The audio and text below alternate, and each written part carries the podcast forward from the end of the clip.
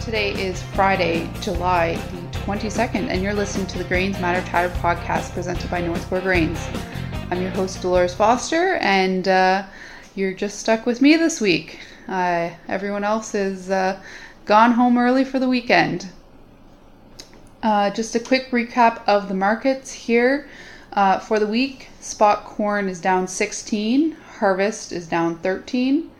Soybeans, spot soybeans are down $17 and harvest soybeans are down $20.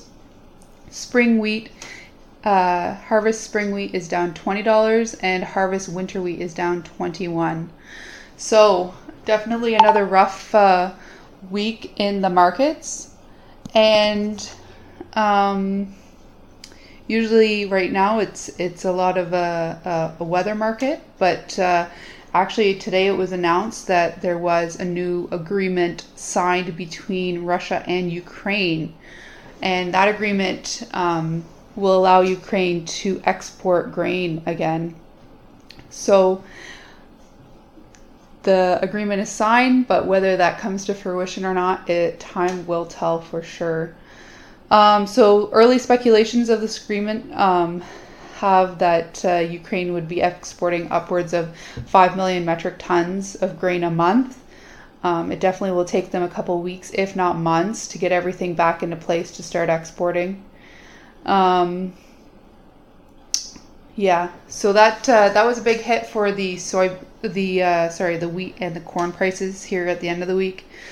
We do have a bearish uh, forecast going forward here. There is rain in the forecast for the next seven days, and uh, and that is definitely not supporting uh, any of the commodity prices right now.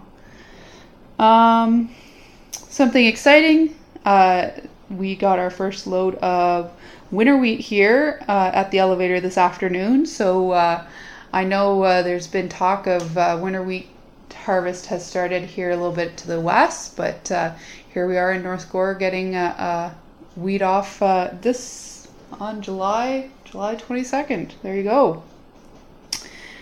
Um, just a little bit about natural gas and propane. Um, natural gas hit new highs this week, um, and Russia did turn on the gas flow to Germany again this week but there is concerns about supply to get uh, to get some of those European countries through the winter, and uh, speculation that that there's going to be some pretty big uh, price hikes here uh, for natural gas and propane going forward.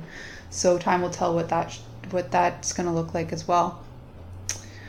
Um, that's all I have for this week. Thanks for tuning in. If anyone has any questions or wants to talk about the markets or wants to do a contract or target orders or anything like that, don't hesitate to give us a call. Hope everyone has a great weekend and we will talk to you next week. Bye for now.